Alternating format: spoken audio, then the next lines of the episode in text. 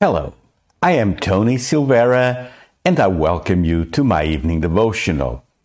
On tonight's episode, we continue the series on the prophecies of the Messiah. And tonight, we're going to see the prophecy that the Messiah would come out of Egypt.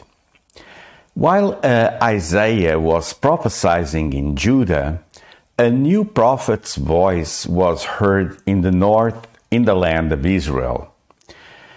Towards the end of his book, this prophet recalled the Exodus, when under the leadership of Moses, the Israelites left Egypt for the Promised Land. Hosea, the prophet, described Israel as God's child, saying in Hosea 11:1, "When Israel was a child, I loved him, and out of Egypt I called my son." In this passage, Hosea reminds the people of an earlier time when God delivered his chosen people out of Egypt.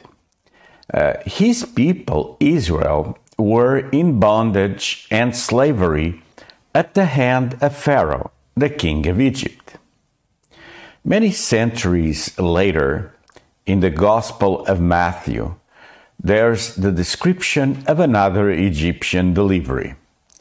An angel of the Lord warned Joseph in a dream of the impending annihilation of Jesus, and Joseph fled with his young family down to Egypt to escape the destruction ordered by King Herod.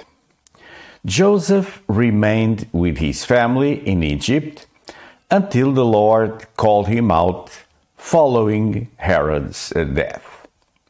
So we read in the Gospel of Matthew 2:14-15. "And he rose and took the child and his mother by night and departed to Egypt, and remained there until the death of Herod. This was to fulfill what the Lord had spoken by the prophet, 'Out of Egypt I called my son.'" So here we see another prophecy of the Messiah. What happened at the time is that Herod had already plotted to murder all the boys in Bethlehem 2 years of age and under. And this likely amounted to about 20 children, according to scholars. And so Mary and Joseph and Jesus, they flee to Egypt. This was not a random location. Egypt was a sizable and thriving Jewish community. In history, Philo says it was 1 million strong. It was friendly towards Jews and the closest Jewish community outside of Israel. And so Joseph and his family live by night, most likely to avoid detection, and they live there until Herod dies and the threat has passed.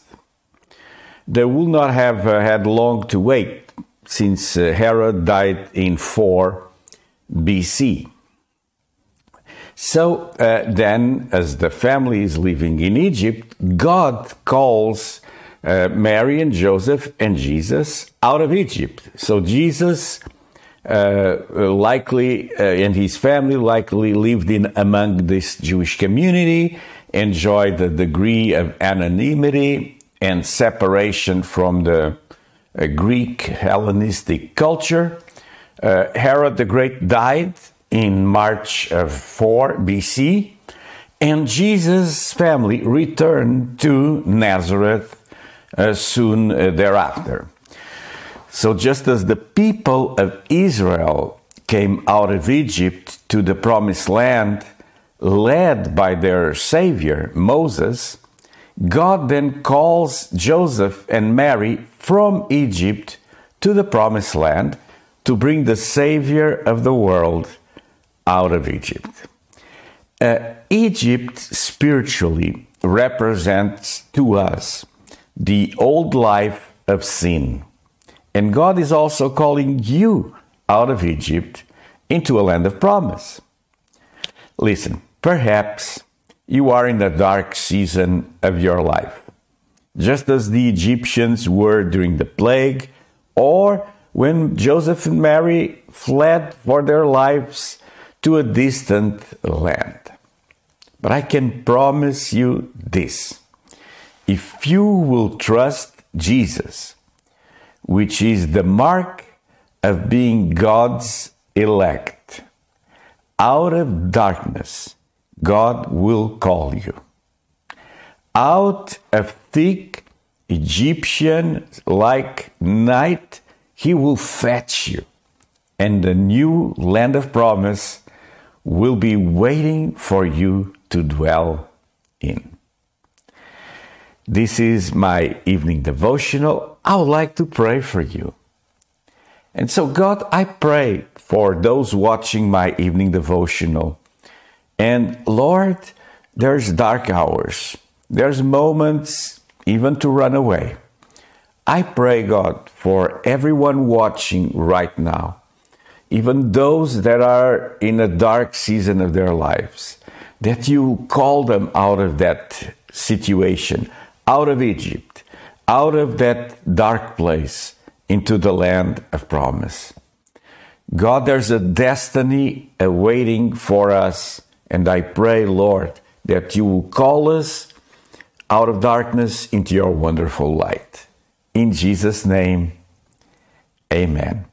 There is hope. Listen, if you enjoyed this devotional, please give it a thumbs up. This will help this channel.